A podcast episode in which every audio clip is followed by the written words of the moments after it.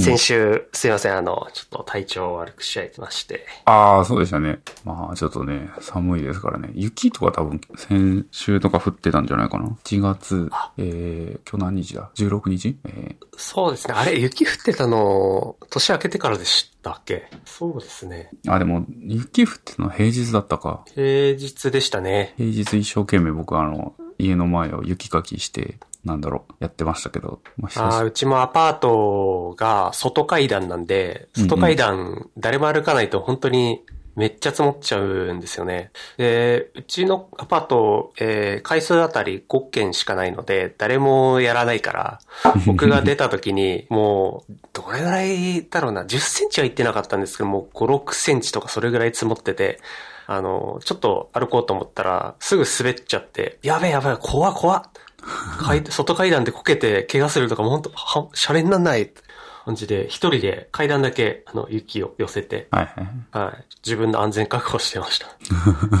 なんか、あっという間に積まりましたね。あの、確か朝起きた時は、ああ、まあなんかこれぐらいか、全然積もらないだろうなと思ったら、昼に向けてだんだん寒くなってきて、積もってきて、え、日中って暖かくなって、これ以上積もることないんじゃないって思ってたんですけど、今まで常識的にこう、日中は暖かいから、逆に日中になるにつれて寒くなってどんどん積もってくるっていう。うん。溶けて、なかなか溶けなかったですからね。いやー、なんか、音声って聞こえてます？音声聞こえてますね。はい。なんか、そちらの音声が時々聞こえなくなるんですよね。あ、それはディスコードの話ですよね。だから、じゃあディスコードの、えー、入力感度をじゃあちょっと、えー、ちょっと5デシベルぐらいうん甘くしてみました。あこんな感じで。かな？はい。いけるのかな？うんうんうん。あはい。りがとうございこます。れもちょっとそうなんですよね。ちょっと難しいかなって最近ディスコードの調整やってて思ってて、入力感度を自動調整するっていうマークがあるじゃないですか。あー、はい。これを以前はもう機械任せにやってしまえば、あの、黙ってる時はちゃんと静かでいいだろうって思って、まあ、もう特に何も考えずに使ってたんですけど、うんうんやっぱり別の人と話した時に、時々途切れるねとかっていう話を聞いてて、あーあ,、うんうんなるほどね。やっぱちょっとこの感度調整か頼っちゃうのしょうがないなって思って、まあ、一旦切って、うん。話しながら、その、マイナス何デシベルみたいな表示になるんですけど、そこの値を調整してて、さっきね、マイナス60デシベルってなってたんですよ。でまあまあまあまあ、これぐらいいいかなって思ったんですけど、そういえばさっき、この録音前に調整したので、はいはいはい。マイクのレベルを、こっちの入力感度の方も確かに調整すべきでしたね。今5、マイナス65デシベルとかになってるこれ難しいですね。僕今あの自動調整するにしてますけど、自動調整じゃなくてマニュアルにしてるってことですか？マニュアルにしてます。ああ、そうなんだ。これは何なんでしょうね。オーディオインターフェースとの相性とかあるのかな？うーん、どうなんだろう。まあ自分の声をちゃんと張れば、その、音声が入ってる時と入ってない時とのメリハリがしっかりするので、うん。ちゃんと処理してくれるのかもしれないんですけど、多分自分がもしかするとボソボソ声で、そこの境界が曖昧だから、あこれオンにしていいのか？うん、うん、うん、うん、これ黙ってる？みたいな。ちょっと判別しづらいのかもしれないですね。でまあ今これがまあディスコードでもそうですけど、最近ズームでもよくあるので、いやー、まあ自分に限らず他の人とですけど、ミーティングでズームしてて、なんかあれですよね。あの、ポッドキャストのアプリとかも、Google とかのポッドキャストは多分そうだと思うんですけど、無音部分をカットできるんですよね。あ、で、それ出ま、すね。はい、そうですね。それとかも、確かになんか日本語と相性が悪くて、あのえ、発音？あの、はい。なんだろう、えっ、と、ちっちゃいつとか、あの、途中で音を途切れながら日本語って喋るので、それが、えっ、と、そういう機械学習なのかわかんないですけど、自動調整するシステムとちょっと相性が悪いみたいなのはなんかどっかで聞きましたで。なんでそういうのと同じような言語的な問ば、題が。そう、はい言語的な問題なのかしらっていう。へえ、それは初めて知りました。なんだっけ？レビリビルドかなんかで言ってたような気がするません。あうん。そうなんですね。えー、確かにこういうモデルとなる言語って大抵英語で話されてるものとかを使われるんでしょうからね。うん。まあ、えっそと、ねこのポッドキャストは一応自分の方で無音部分をカットして編集して出してるので、多分その機能はオフの方がちょうどいいっていう。まあ、聞く側としての方が、はい。うん。なるほど。かなと思いますね。あなんか、再生、再生速度とかは、あの、いじっていただいていいかなと思いますけど、僕喋りもっちゃりしてるかなと思うんで。我々の話のテンポが。そうそうそうそうそう。早口な人と、なんか、もっちゃりだなっていう、なんか自分の声聞いてるともっちゃり喋ってんなと思うんで。うんうんうんうんももっちゃりっていう表現もあれですけど、なんだろう、会話する上で、そう、なんかお互いの、その、話してる内容を汲み取りながらみたいなレベルだと、割と普段からこんなペースだと思うんですよね。ただ一方的にバーって喋るタイプの人もいて、そういう人とかって大体めっちゃ早いから、そうですね。うん、こんぐらいがなんか最適なペースなんじゃないかなって自分は思ってるんですけど、うん、うん、何喋るかなって思いながら喋ってるとこんぐらいになるっていう。そうそうそうそう。大抵そうじゃないですかね。まあそうですね。で、まあ今日は1月16日で、えっ、と、ちょ、ちょうど昨日の、えー、お昼頃ですかね。えっ、と、はいお昼頃というか、夕方ぐらいなのかな。えっ、と、オセアニアの、あの、トンガのあたりで、国ですね。トンガの、えっ、と、火山ですかね。が、えー、噴火したのかなそうですね。海底火山っていうニュース見ましたね。結構なんか、今までに類を見ないほどの規模の、えー噴火だったってことで、で、ちょうど日本にはまあ来ない、なんか津波というかなんかそういう影響はないんじゃないかみたいな話、一方でしたけど、まあ夜ぐらいになってあの、あの津波来ますみたいな感じで、あの、ニュースの報道がまあちょいちょいあって、で、今僕ら住んでる多分、えっ、と、川名川ですけど、まあエリアメールですね。あの、緊急、緊急なんとか通知みたいなやつ。スマホに来るやつ。そうですね。スマホの、あの、はプロ、プロバイダー？えっ、と、回線？はい。キからャリア？来る。はい。キャキャリア、キャリアで来るあの、アラートが、夜1時とか、12時ぐらいから多分10分おきぐらいで、そうですね、ぐらいからもう、そう、ん。ずーっと間隔を置いて、常になってましたね。あれどういう仕組みなんですかね？なんかすごい、神奈川だけ、神奈川しかも多分、横浜、川崎あたりを中心なのかな？がもう、すごい。ですよね。対象地域とかはが、ちょっとどうなのかわかんないですけど、でもやっぱりあれですよね、特定の、そのキャリアの電波塔から発信するとかなんか、ど、どういう風にあれフィルタリングしてるんですかね？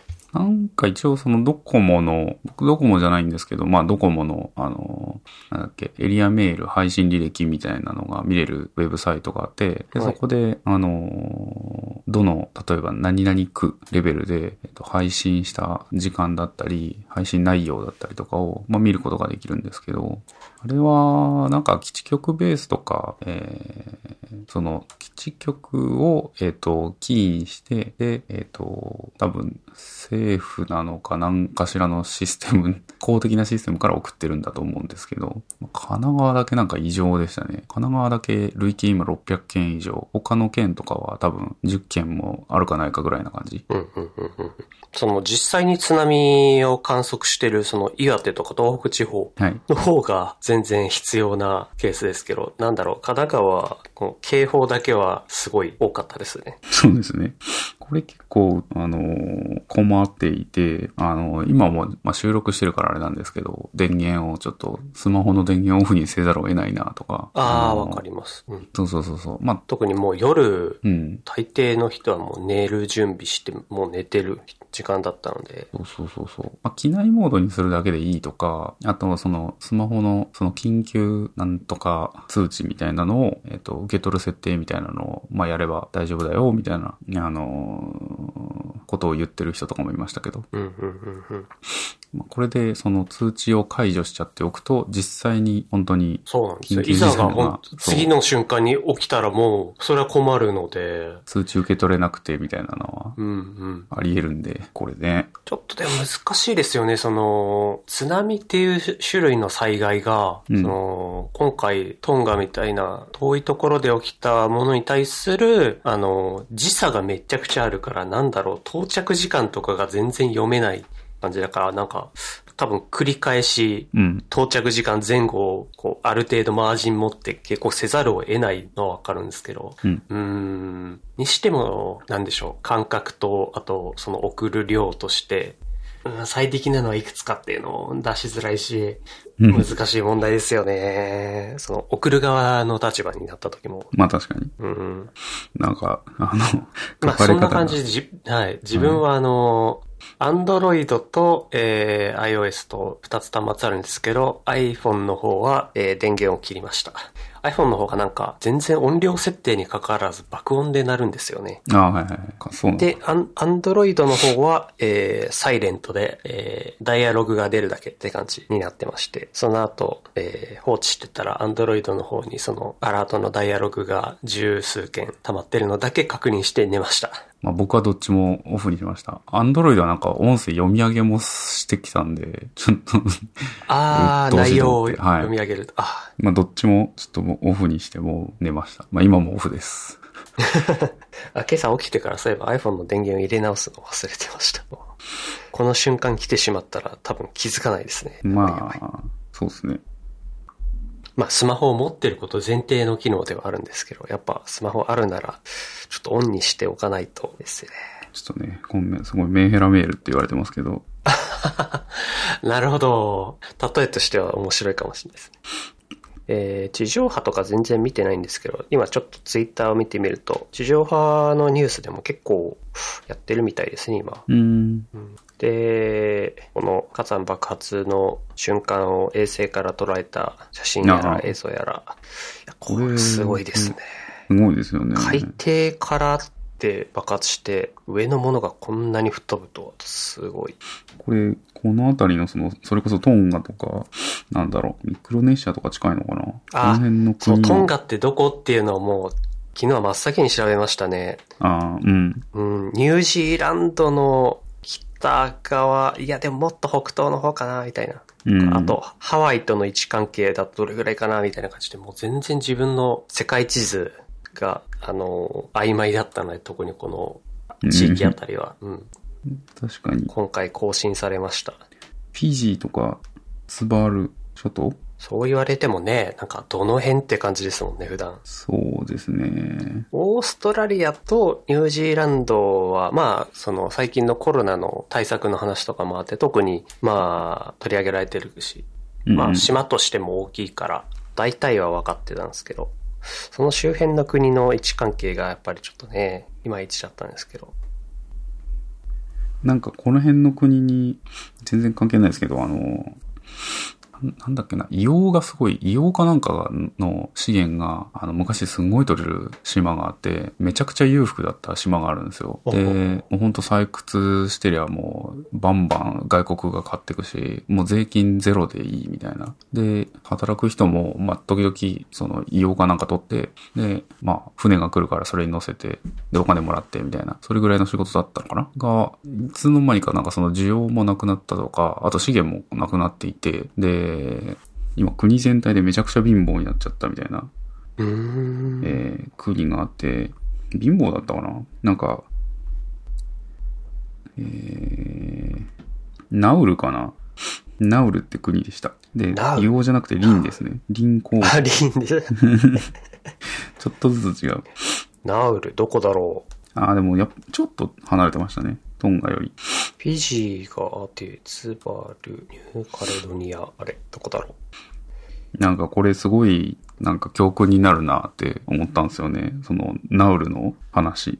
すごい、なんかあの、本当にどうでもいい話ですけど、どうでもよくはないけど、なんか世界の歴史みたいなのを、うんなんかこう、YouTube だったかな、まあブログだったかな、わかんないけど、一時期すごい調べてる時があって、う。はい。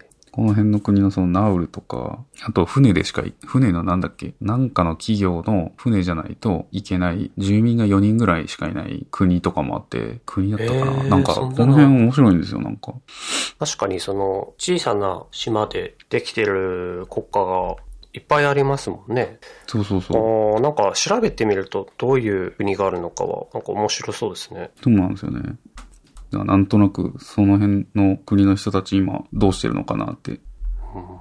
大抵やっぱりその、はい海抜からの高さがあんまりない国が多いからあ、そうだと思います。本当に逃げ場所として建物の上しかないようなところ多いですよね。うん。そうですね。なんか今回はまあその、トンガに近いところだったからトンガばっか取り上げられてますけど、周辺にそう、国としてはいっぱいあって、どこの国も同じような状況でしょうから。うんうんうん。うん、ちょっとね、気になりますね。そうですね。あの、日本でも係留している船が、なんか流されてる映像、写真が、こう、出てたので、こんな日じゃない状況でしょうから。あ、なんか、あれですか？どっかの港で置いてるそうですね。これ、高高知ですねうんうん、場所としては。うん。そうでしょうね。ね流されちゃってますね。まあなんかこういう船って結構漁船じゃないですけど、あのー、千葉の沿岸とかにも結構、なんでしょうね。個人所有の船を係留してるところとかもあるので、まあ、そういう人たちはね、自分たちの資産ですから、津波で流されちゃってないかとか、今日確認しに行ったりしてるんですかね。うんその確認しに行った時にまたなんかやられるっていうか、流されるとかもうんうんうんあるかもしれないから、本当気をつけてほしい。東京湾の津波シミュレーションとかどうなってるのか、こういうのちょっと、なんか映像としてないかなとか、昔の、その地上波で流れてたものとか、もしくは NHK とかで、ないかなっていうのがちょっと気になってきました。東京湾っていう形がまあね、湾で、太平洋側からある程度の高さの津波が来た時、湾内で津波がどう変化するのかっていうのが全然想像できなくて。なんか10メートルの津波がもし東京湾に津波が来たらっていうので、なんか津波シミュレーションコミックっていう、これ今なんかネットで出てきましたね。1000円ぐらいのちょっと学習系の本っぽいですけど、あー。これ、面白いかもしれない。これディスコード、どれだ？これか。えー、これか。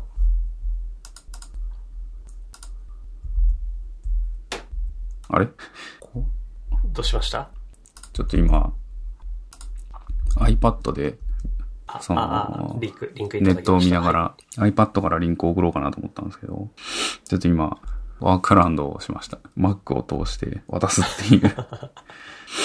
えー、あ、講談社から女漫画家。うん。これで、あれっすね。まあ漫画といえばっていうので、ちょっと、ちょっと前に漫画をいくつか貼り付けてますけど。はあー、ディスコードのこのリンクにいっぱい漫画貼ってありますね。い。これは年末年始に読んでたんですか？そうです、そうです。あの、まあこれだけじゃなくて、よいしょ。えー、いろいろ読んでたんですけど、なんだっけ、ファブルとかも入ってなかったっけな。えっと、読んでたのは、ファブルっていう、なんか、殺し屋なんだけど、もともと殺し屋をやってたんだけど、えっ、と、まあ、ちょっとこう、殺すた、一旦殺ししないみたいな感じの、えー、なんていうんですかね。第二の人生じゃないんですけど、まあ、一年休暇を与えられた殺し屋みたいな。その間は殺しをするなって言われて、えー、言われて、なんか生活するっていう日常系のなんか漫画、ファブルっていうのがあって、で、多分最近、うんうんこれあのネットフリックス、はい。え、映画、映像化してますよね。そうですね。多分、ネうんットフリックスかアマプラかはちょっと忘れちゃいましたけど、なんか、あの、映像化して、はい、えー、やってて、で、その映像化の方で、まず僕は、その映像化した方の広告で知って、で、同僚がなんか面白い、漫画は面白いって言われて、で、読んでみたら面白かったっていう作品ですね。うんうんうんうん。あー、殺し屋殺しをしないうん殺し屋みたいなだけど、ある日ボスから1年の休養を命じられた、そうです。誰も殺してはならないっていう条件のもと、うんなるほど。身分偽って相棒と大阪の街で暮らし始める。はあ。一般社会に溶け込むための奮闘。なるほど。まあ、これ、なんというか、ちょっと異世界ものに近くて、主人公がやっぱりすごい強えみたいな。けど、なんかその、異世界ものって主人公がやっぱりちょっとメタで、あの、一歩引いてるというか、なんかそういったところが面白いのかなと思うんですけど、まあこれも同じようにその、一歩主人公はもうなんか引いてて、違うところから物語を楽しんでるんだけど、まあ、その周りにいる人たちは、えー、その舞台の中でちゃんとロールプレイしてるから、なんかそれを見てるっていうのがすごい面白いみたいな。これはおすすめですね。ただ作品、関数が結構長いので、えー、バチバチは読んでってるっていう感じです。あ、ヤングマガジンで、えー、2014年から、ああ、長いですね、連載。うん。えーと、もう関数で言うと22巻出てる。あ、ああ、いいですね。そうなんですよね。まあでもこう、え22巻あっても、えー、電子書籍ならっていうことで、コツコツ、まあ読んでいるっていう感じです。ー、あ、しかもこれ一部、一部が完結してて、二部が、そうそうそうそう。えー、去年から始まってるって感じだから、なんか今読むのちょうど良さそうですね。第一部までをう。ん。区切りよく。そうそうそう。第一部だけとりあえず見ようと思って。あ、このそうです。うん、まあ他にも何作品か買ったので、ちょっとその話も後でするんですが、あリンクをはい。えっと、次どれです iPad か mini を買いまして、iPad mini 買っちゃいましたか？あのー、iPad Pro っぽい形に形状になったあれですか？ああいい iPad ですね。mini、あの、リモートにあってから使わないなと思って、iPad mini 4か5かな？まあ、前の世代か前々の世代のやつを持ってたんですけど、あの、まあ家でパソコンの前にいること多いし、まあ iPad Pro 12インチもあるし、いらねえなって思ってたんですけど、はい。あの、なんか最近漫画を読むようになったのと、あの、時々会社に行く、一週間に一回ぐらい会社行ってるのと、えー、まあ、まあそれぐらいですかね、でも、えうんうん。ー、漫画読むのにちょうどいいのが欲しいなって思って、で、ああ、行き帰りとかも使えて、家でもね、となるともうモバイルできるサイズの限界をう見極めたいですね。で、電気屋行って、あの、Kindle のペーパーなんとか、ペーパーホワイトでペーすかパーホワイト。はい。あと、工房でしたっけ？楽天が出楽天工房。は。はいい。で、あと他にもなんかその、アンドロイドのタブレット、アンドロイド10とか11とかで、えっと、まあ割と安価なタブレット結構売ってて、まあこれでもいい全然いいなと思っていろいろ調べてたんですけど、なんかこう、データの取り回しどうしようかなと思ってて、データの取り回し。タブレットでデータの取り回しってどういうんでしょう？あの、パッと思いつきだと、うん。もう今時その端末に保存するとかあんまなくて、だいたいクラウド対応させて、ああ、そうですね。うん。だから、えー、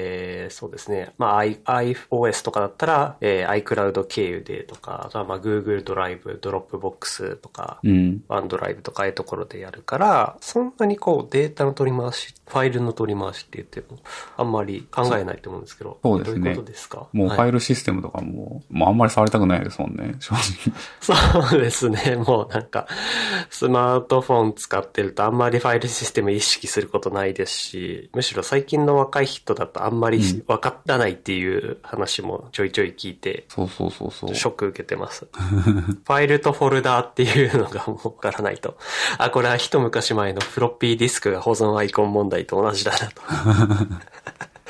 まあでもはいちょっとまあちょっと、はい。うんそうですね話がそれちゃいましたけど、えっと、どうしたんですか？データの取り回し。あ、そう。で、えっと、Kindle で買ってる本はいいんですけど、他に、あのー例えばブースとか、えー、で買ってる PDF ファイルとか、えーああ、ファイルになっちゃってますね。そうなんですよ。ファイルになっちゃってるのと、えっ、と、昔自炊した PDF ですね。まあ、あんまり読むことはないんですけど、あの、昔そのブックスキャンって言って、まあ今も多分やってると思いますけど、えっ、と、まああの、これ電子化したいなって思う本があったら、ブックスキャンさんに送って、で、あの、PDF にしてくれるっていう。ただ PDF にするときに、えっと、本をこう、なんていうんですかね。えー裁断してしまう。裁断してしまうので、はい。ああ。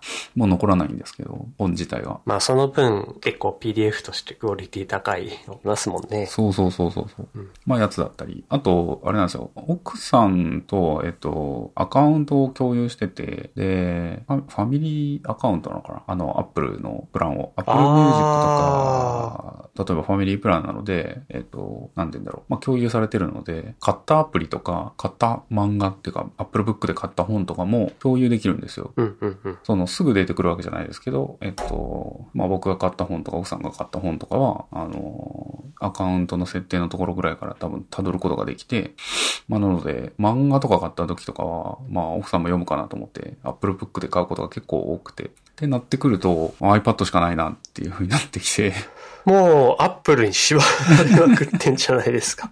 逃げられないですね。そうそうそうそうそう。なので、まあ、あの、別に Kindle とかで、あの、なんだろう、タブレット自体を渡して、まあ読み回せば全然いいんですけど、そうですね。本の貸し借りと同じで。そうです、そうです。うん。まあでも他にも用途として使うかな、みたいな風に思ってきたら、まあ iPad でいいかってなって、今僕 iPad2 枚とスマホ、だからまだ Apple デバイスが増えたっていう増え話ちゃいましたね。はい。12.9インチのでかい iPad に、iPad mini が8.3 8インチぐらいでしたっけ？これなんかやっぱちょうどいいですね。家で iPhone ほとんど使わなくなってきた。なので今スマホの電源切ってますけど、全然あの Twitter も見れるし、なんだろう YouTube 見れるし、うんうんあんまり困ってないですね。そうですよね。自分も一番何使ってるかっていうと iPad が多いですね。デスクに置いたままほとんどパソコンとかもつけないので、うん。うんパソコンもほとんどそのプログラムを書くときかゲームするときかしか動かさないので、うん。トータルで一番スクリーンタイムとか時間見ると iPad が一番多いですね。そうですよね。あ使ってるサービスは結局全部ネット上にあって、でうんウェブからアクセスできたり、どんなデバイスからでも、どんな OS 向けにもアプリ化されてたりうん。なんですけど、まあそれが逆に良くて、うん。その時々の生活に合ったデバイスで使えるから、もう本当なんか一個に固定されちゃいますね。固定されちゃう？一つのデバイスに固定されちゃいますね。なんか今だと本当に自分も Android 端末とうん。iPhone、iPad って持ってますけど、ほぼほぼ iPad でやっちゃってますね。ああ、まあタブレットね、やっぱり便利ですよね。なんやかんやで。だもっとだからタブレットに対応したアプリ出てくれるといいなって思いますけど。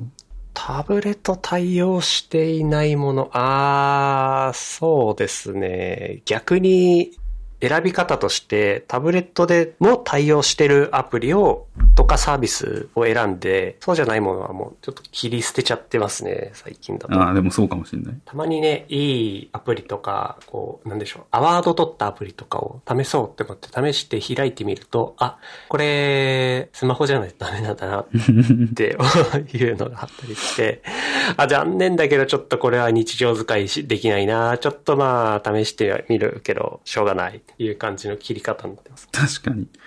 そうなんですよね。日常使うのがだんだんタブレットになってきたから。なってきて。なんか iPad の画面でこう、一応 iPhone サイズのとか画面とか出てくるじゃないですか。こう、あはいはい引き伸ばしたような感じが。あれ見た瞬間がっかりして、ちょっと試したらもう削除しちゃってます。それはわかりますね。あれなんか、やっぱり無理やり使えるようにしてる感が、ね。まあまあまあこまあの画面に対して真っ黒なエリアがほとんどで。うん。そうなんですよね。インスタグラムとかもそうなんですよね。なんか、イ。ンスタグラムこそなんかちょっとタブレットで見たいなって思うんですけど。確かに写真とか動画とかだから、うん。想像してほしいですね。そう。まあ、おじさんを入れないために iPhone だけにしてるのかな。iPhone とかスマホだけにしてるのかな。あとは、若い子とか。うん。うん。まあ、そんなわけで漫画をすごいあその今。投稿することと一致させてるのかな、その僕らあは、ーそのビューワーオンリーみたいなところが、うんうんうと投稿はあんまり積極的じゃなくて。ん。まあ、そうですね。うんなので、よりモバイルできて、みんな投稿してくれるうん。デバイスに限った体験にしてるのかもなーというそう予想です。ね。うん。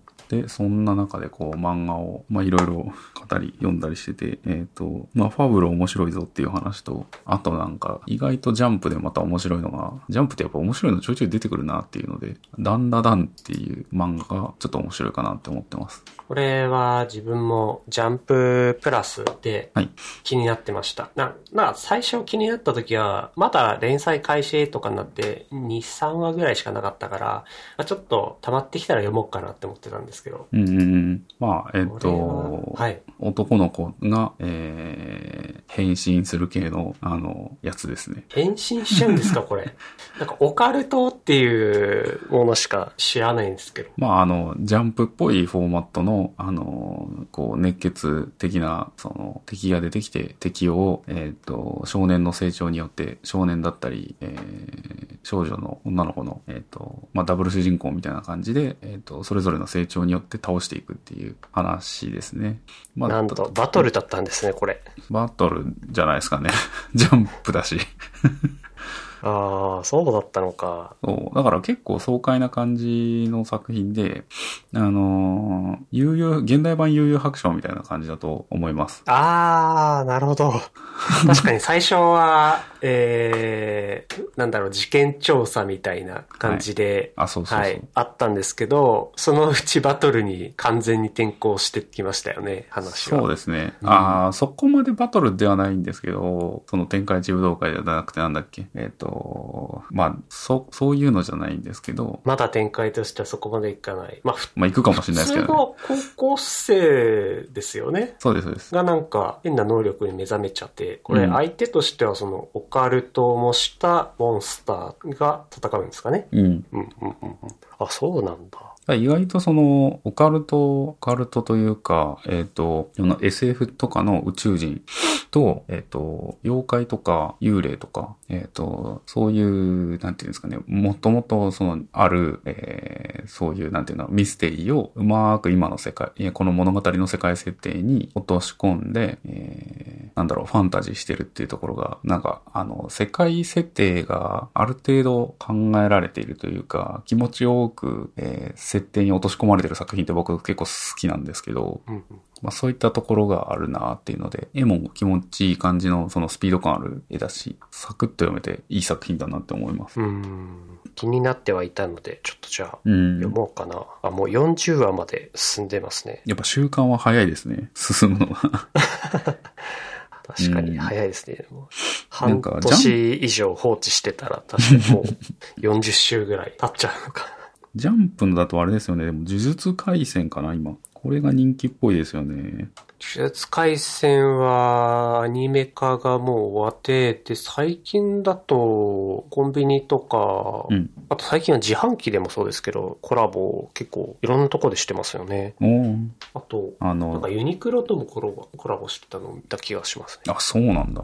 鬼滅の刃がなくなって、ワンピース一本だけかとちょっと言われてましたけど、なんか呪術回戦とか、まあ僕からしたらだんだんだんとかこう、やっぱ次に繋がっていく作品がンプは次々に出てくるから、すごいですよね。まあワンピースがもう今100、100巻超えましたよね。101巻ぐらいが確かなんかコンビニに並んでた気がする。もうそんなになってますか。うん。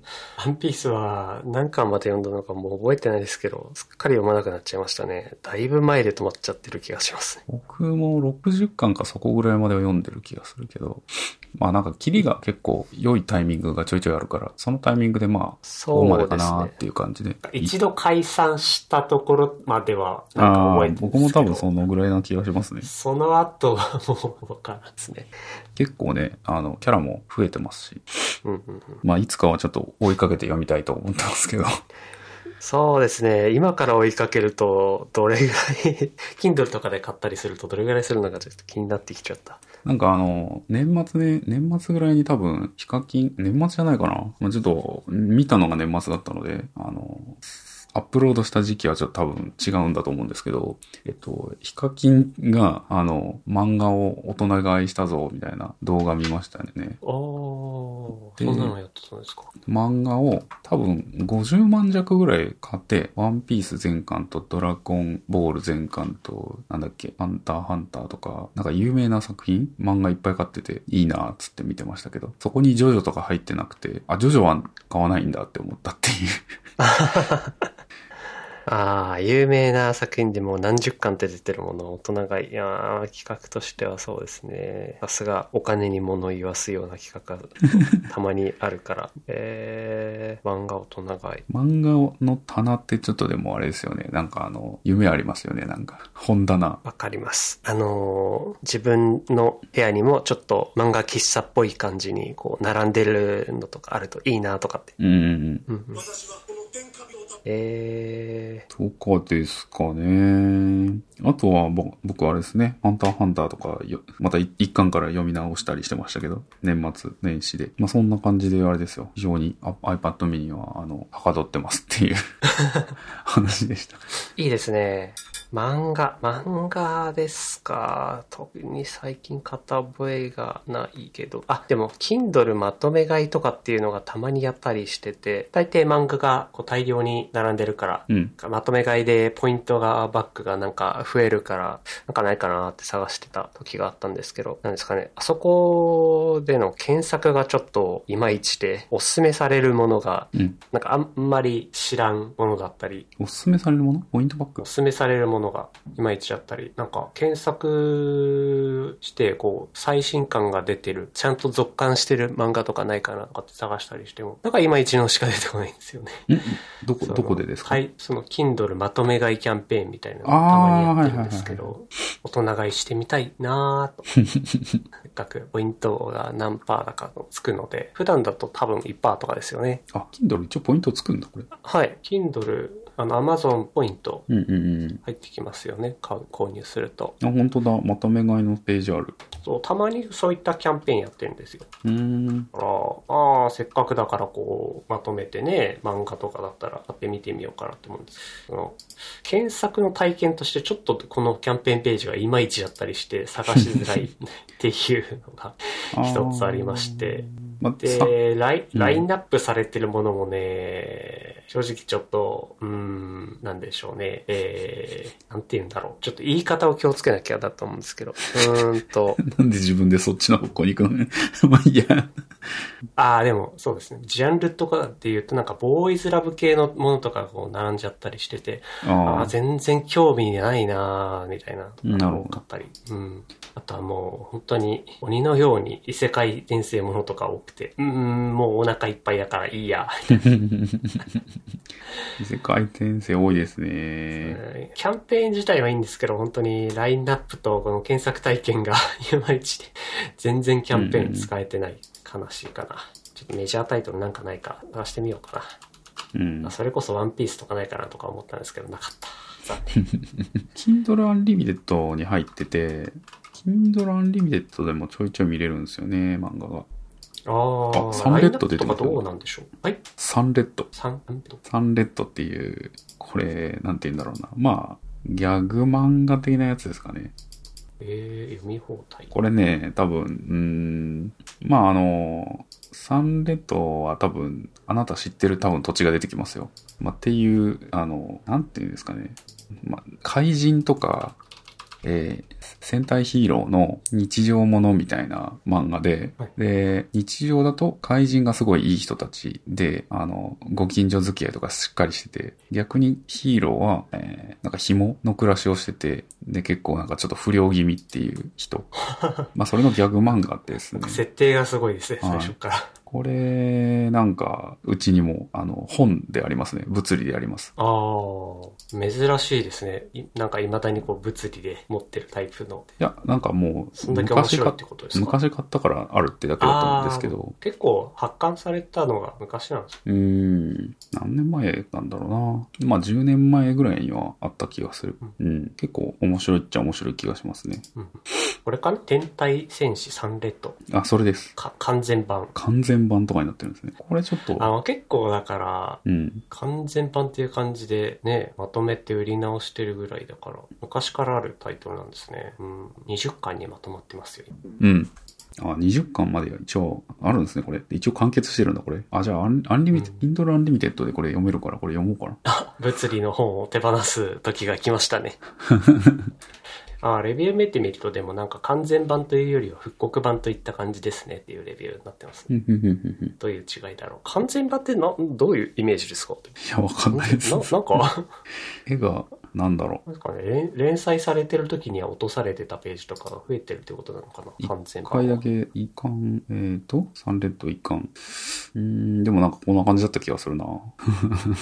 うん。えー、漫画、Kindle アプリ。Kindle の、その Mac の Kindle がすごい重くて、それって Mac のアプリってことですか？そうです。Mac の Kindle アプリ。そうです、そうです。ああ、Kindle アプリをこう、Windows とか Mac とかで使ったことないんですけど、確か、なんかフォントがすごい設定できなくて、うん。なんか明朝体の特定のものに固定されちゃってるから嫌だみたいなのだけは昔見たことがあるんですけど、今ってどうなんでしょう？どうなんでしょうね。ただ、あの、なんだろう。ちょっとコーディングするときとかに、あの、コーディングというか、その、えー、べ勉強じゃなくてなんていうんだ、技術書を開きながら、横でエディター開いてコーディングするみたいな、写経するみたいなのをやるときに、あー、なるほど。同じ画面上そにうそうそうそうそう。あった方が。めちゃくちゃ重くて、すっごい使いづらいなと思ってて。えー、重たいってページめくりとか、読み込みとかですか？読み込みというよりかは、そのページ遷移というか、ページをめくるのとかですかね。めくろうとこう、キーボードで次のページとかってやるともすっう、ごいぐるぐるぐ。るぐるぐるみたいな。あ、そうそうそうそう。ダウンロードしてるはずなんだけど、みたいな。ああ、そうですよね。その単体のフファイルとして裏側では、まあ、やり取りされてるんでしょうか。ストリーミングじゃないですもんね。と思うんですよね。うんそんな動作するのが確かにおかしいです。うん。なんか Windows とかだったら多分もうちょっとマシな気がしますけど、まあ Windows, Windows で見たことないからわかんないですけど、ちょっと使いづらいなと思ってましたけど、まあ iPad だったら横に置いといてもまあ、なんていうんですか、邪魔にならないし、はいはいはい。そうですね。そう、これ、これで技術書を見なあがら、ここういうのできるのかわかんないんですけど、iPad で開いといて、はい。iPad の画面を、あの、あ、クイックタイムとかで Mac、とかに 取り込むってどうです？いいかもですね。すごいワークアラウンドですけど。結局操作は iPad でやらなきゃいけないので。まあでも画面は移動、目線は移動しないし、良さそうですね、それ。そうですね。同じスクリーン上でできうるので。ん。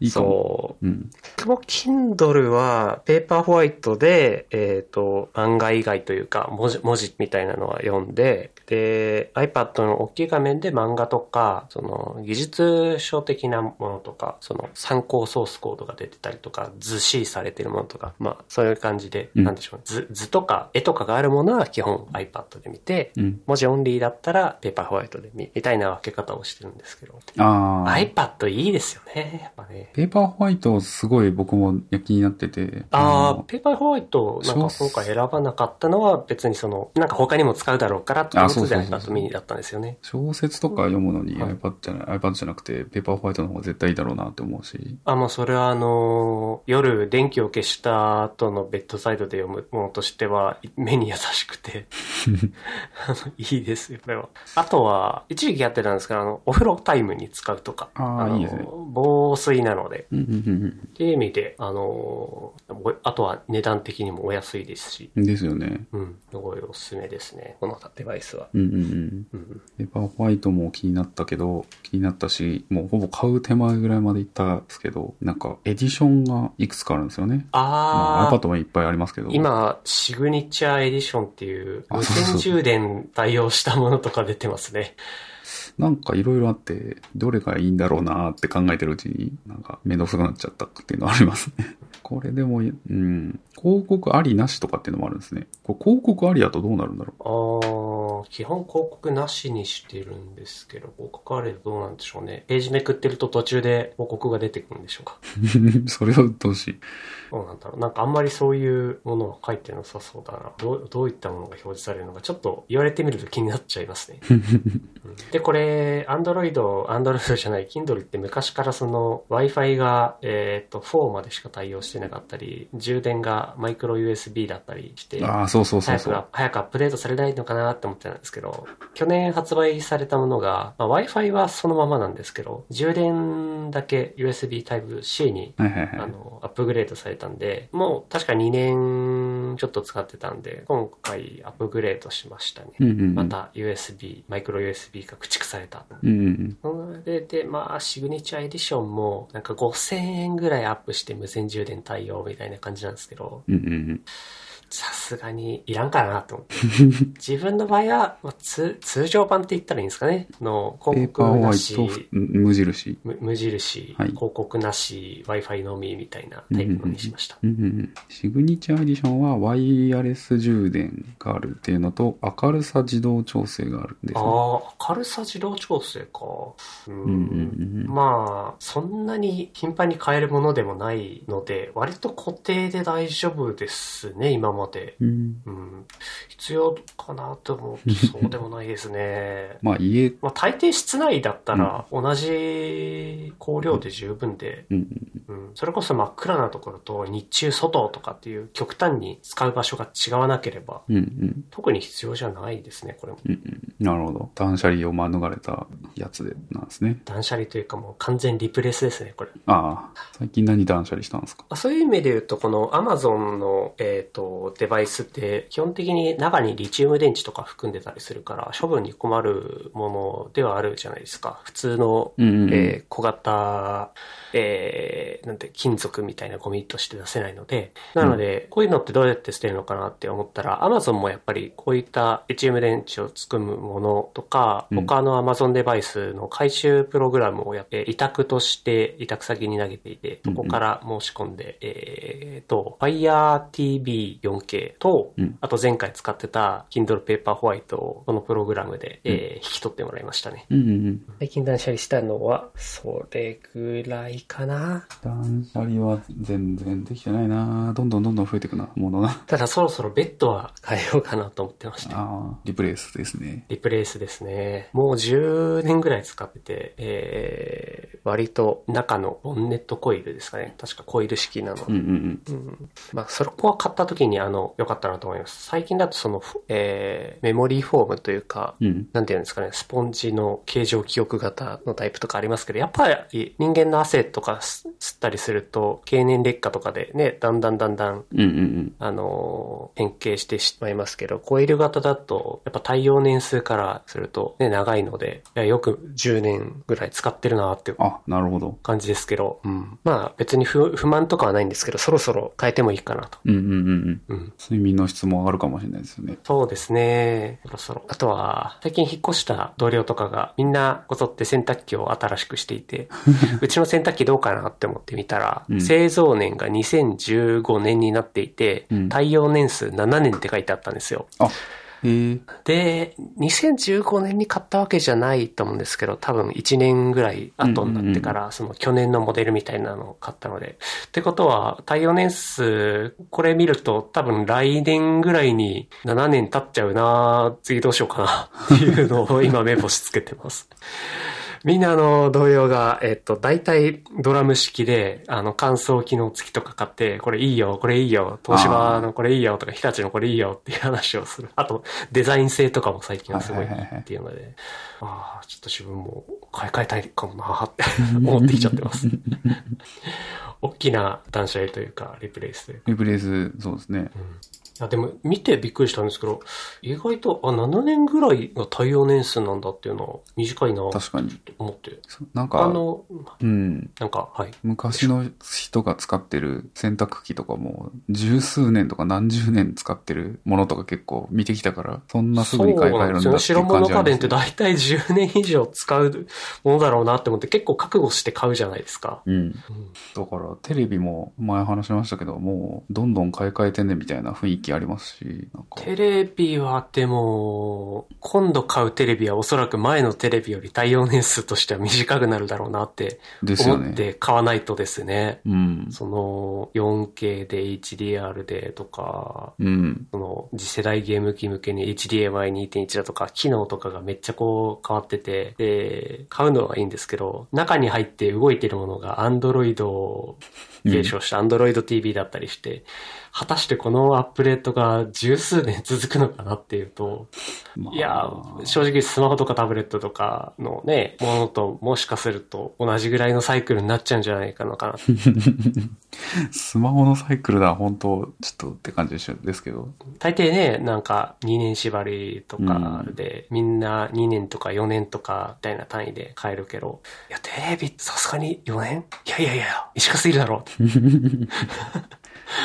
セキュリティホールとかがね、見つかっちゃうと、また困っちゃうしですよね。それこそ、ね。うんあの、まあ、今回、今回というか OSS 使ってると、なんか OSS、あの、 Faker、フェイ Faker かな？ああ、今年になって、ちょっと話題になった、そうですねカラーズ JS とフェイカーズ JS ですけど。そうですね。あの、一昨年ぐらいに、えっ、と、まあ、OSS で公開されているソフトウェア、ライブラリなんですけど、えー、作者の人が、まあ、インターネット上に公開していて、自由に使っていいよっていうふうにはしてたんだけど、えー作者の人のお家が火事になっちゃったんですよね、一昨年ぐらいに。で、その後、もしかしたら自暴自棄になっちゃったのかもしれないんですけど、すごい使ってくれてる人がいるんだけど、自分にはそういうのの、なんて言うんだろう、えー、感謝というか、金銭的な感謝がないっていうことに腹立てたのかは、ちょっときっかけはわかんないですけど、えー、まあ、フェイカー JS のレポジトリを例えば破壊するだとか、えー、カラーズ JS に、えー、なんかバグというか、えっ、と、そのライブラリを使うと、アメリカ国旗が、あの、画面にいっぱい表示されちゃうみたいな、あの、いわゆるウイルスですね、ウイルス的な挙動を仕込んで、えー新しいバージョンとして公開してしまった。なので、えーそれを使ってるユーザーが結構いたんですよね。AWS かなんかの CLI じゃないと思うんですけど、なんかそれ系のライブラリとかも、その Colors.js だったり、Baker.js とかを使っていたので、あの結構世界的にプログラマー界で問題になったっていう事件が、多分1月の前半にあったかなと思います。うちの会社。ーこれツイッターでめっちゃバズってましたね。混ぜてましたね。これ結構いろんな側面があって、まあ普通にそういうのをやると困るよねっていう話と、あの、なんだろう、ライセンス上使っ、問題なかったはずなんだけどっていう話と、まあ OSS って信用ならんよねっていう話と、あと OSS にたた乗りしてるビッグテックってひどいよねっていう話と、なんかいろいろそう。なんか今あり回ま、すね。はい。対応が悪かったってこともあって、すごいいろんな側面からみんながごちゃごちゃごちゃって言ってるから、うん。そこもすごい盛り上がった話ですよね。あの、話が分散していったというか、まあそうですね。きっかけはこれなんですけど、うん。そもそも OSS っていう文化について語ってる人が出てきたり、そうですね。あの、同情的になる人もね、うんその、まあ、き金銭的に困窮してるっていう状況についてうん語ってる人とかが、同じ話題について別の方向、側面からいろんな色話してるので、うんうんうん。まあでもこれ難しい問題だよなって本当でも本当難しい問題だと思いましたね。うん。OSS として、まあとりあえずちょっとこれ使われるかなって思って、便利でしょって言って公開したものが、ああ、便利便利ってなって、で、なんか、便利便利って言うから、まあ、うん、使みんな使ってくれるから嬉しくなって多分メンテナンスをしてたんですけど、まあそれが、なんて言うんだろう、公開してるってユーザーが増えれば増えるほど、ちょっとこの機能を増やしてほしいんだけど、とか、これちょっとなんか挙動おかしいんだけど、ちょっと見てくれませんかみたいな、使い方間違ってるのに聞いてくる人とか、なんかいろんなこう、人が出てきて、まあ、そういう対応とか運用をしてきているにもかかわらず、基本的にはボランティアというか、あの、趣味とかで多分公開したものだと思うので、まあ、それをこう、誰もこう、サポートしてくれない状況。ササポートしてもらうには、まあ、いろいろやり方があって、まあ、なんだっけ、GitHub の、えっ、と、パトロン機能だったり、違うわ、スポンサー機能だったっけスポンサーとかですね。はい。とかを、まあ、あの、安倍、なんだろう、オンにしてみるだとか、えー、なんだろう、 Patreon とかかな。なんかそういうサービスを使って、 Patreon とか、はい Open Collective とか。そうですね。うんやってみるっていうのもありかなと思うんですけど。スポンサーズはでもこの方のアカウントついてましたよね、確か。ああ、そうなんですね。スポンサーズとかにビッグテックとか、その GAFA とかがついてたらこんなことにならんかったのかな。うーん。一応、なんか、い数千万円以上の給料をよこせみたいな主張もあって、作者の人に。そうですね、そういう発言もしてたりしてるところとうかん。は、まあ、他の開発者からすると反感買いますよね。なんでしょう。まあこれぐらいのものって割と無数にうん GitHub 上にみんな公開していて、うんうんうん。それに対して、そんな巨大なペイを求めるってどうなんっていう感じですし、うん。そんな感じで割と発言内容あがあ。まずかったな感はすごいありますね。そうですね。あまあ、あと、火事にあって本当なんか、うん。家がなくなっちゃったとかなのかな。まあ、貧困してしまったがゆえに余裕がなくなってしまったっていう。いう気持ち的なところはすごいわかりますね。でも、なんでしょう。それを理由に、ここで、なんか、金銭を求めるっていうのはちょっとまあ、うーん、正直、一デベロッパーとしてなんか不自然というか、あんまり普通の行動じゃないなっていう感じで。うん。まあ、やるんだったらば、その、こういう状況にあるから、えー、しばらくメンテができないよっていう話とかは割と他のケースでもあったりしますね。その、自分は戦争地域に近いところにいて、地域的にそういうところになってしまったから、しばらくできないよっていうことをうん。言われてたケースとか、昔ツイッターで見たことありますし、うん。えーまあ、そこういう状況だから、えっ、と、メンテナをちょっと増やして、代わりに対応してほしいっていうケースとか、その、うんバグ報告とかにめちゃくちゃ対応追われて、時間、自分の時間がどんどん奪われていく。だけどみんな使ってくれてんだから、じゃあそういうところに協力してくれる人とかを募集して、うん。うん。ひ自分一人の持ち物にはしないよっていう感じの対応する人とかもね、結構この界隈では、OSS 界隈では多いと思いますし、に、まあ、ものによりますけど、大きなライブラリにしていくビジョンとかそういうのがあったりすると、うん。ね、法人化してっていうケースもありますし。うんうんまあ、今回だとどれにも当てはまらず、うん、まあ、ちょっとしたライブラリにではあるんですけど、うん、うん。利用者が多いからって、そうですねなんで。しょうね。そこに金銭求めるというのは、うん、あんまり普通じゃないなっていう行動でしたね。うんうんうん。まあ確かに。うんまあでもそうですね、その AWS とか使ってる大きな会社があるなら、なんでしょうね、ワンチャンそういったところからのスポンサーを求めるっていう個別の対応、まあできるのかなとか、選択肢はね、いろいろあったと思うんですけどね。うんうん。うん。まあ、難しいですね。コロナとかでちょっとそういうリモートで、うん、心を病んじゃうみたいな人とか、あんまり人と会わなくなってみたいな、そういうケースもまあ、日本ではよく聞きますけどうん、アメリカもそうなのかな？アメリカなのかな？この人。あれ、ニューヨークじゃなかったでしたっけ？確ああ。ニューヨークなんですまあ、この人もちょっと火事にあって、その後、うーん、まあ、そういう社会的なこう変化とかもあって、ちょっとと余裕がなくなってしまったのかどうかちょっとわかんないですけど、まあ、やり方としてはちょっといまいちだったって感じですね。うん。まあ、正直この人を例えばその、新たに採用したいかって言われると、採用したくないし、ライブ、この人が作るライブラリとか怖くて使えないし、まあ、その、こう、今回こういったはい。結果になってしまいましたからね。うん確かに。なんか、割と有名なライブラリをメンテしてるんだっていうところをうん。武器としてどこか就業できたりすると確かにめっちゃいいですけどね。うん。そうですね。っていう感じで、まあ、年末年始いろいろありましたねっていう。うん。あとどういう側面で語られてたのかすっかり忘れちゃいましたけど。うんまあ OSS としての立ち位置の側面、うん。金銭に対するもの。うん。うん、あとはあれですね、ユーザーの側としてっていうところで、まあ割とこういう OSS 系でそういった問題があったとしても、うん。あの、NPM に公開されていて、うんで、正常だった時のバージョンに戻してしまえばいいし、うん。えー正常だだった時のバージョンからフォークして、それぞれがメンテしていけばいいっていうのが OSS なので、うん。なんか、まあそれでいいじゃんって言ってるような人たちも確かいたうん。ので、うん。まあそうよねっていう感じで落ち着いてるところもあります。そうですね。うんうん。大体そんな感じですかね、語られてた側面としては。うんうんうんうん。まあ、マラークさんですか？まあ、頑張ってほしいですね。うん。ですね。うん。あ、でもなんかちょいちょい、ああ、そうですね。なんか NPM 界隈というか、その、やっぱノード使ってるユーザーが本当急激に増えてきて、毎年のように何かしらこういったパッケージ周りでの事件ってありますよね。ここ何年かすごいそういう印象を受けてるんですけど。うん。うん。NPM 界はなんかちょいちょいありますね。うん。ユーザーが多いからそうですねしょうけどね。うん。はい。はい。そういうところですかね、今日は。そうわりかしも。結構時間経ってた。はい。まあ、もう収録もこれぐらいで、そろそろスマホの電源も入れようかな。ああ、そうですね。忘れないようにしない。よかったよかった。うん。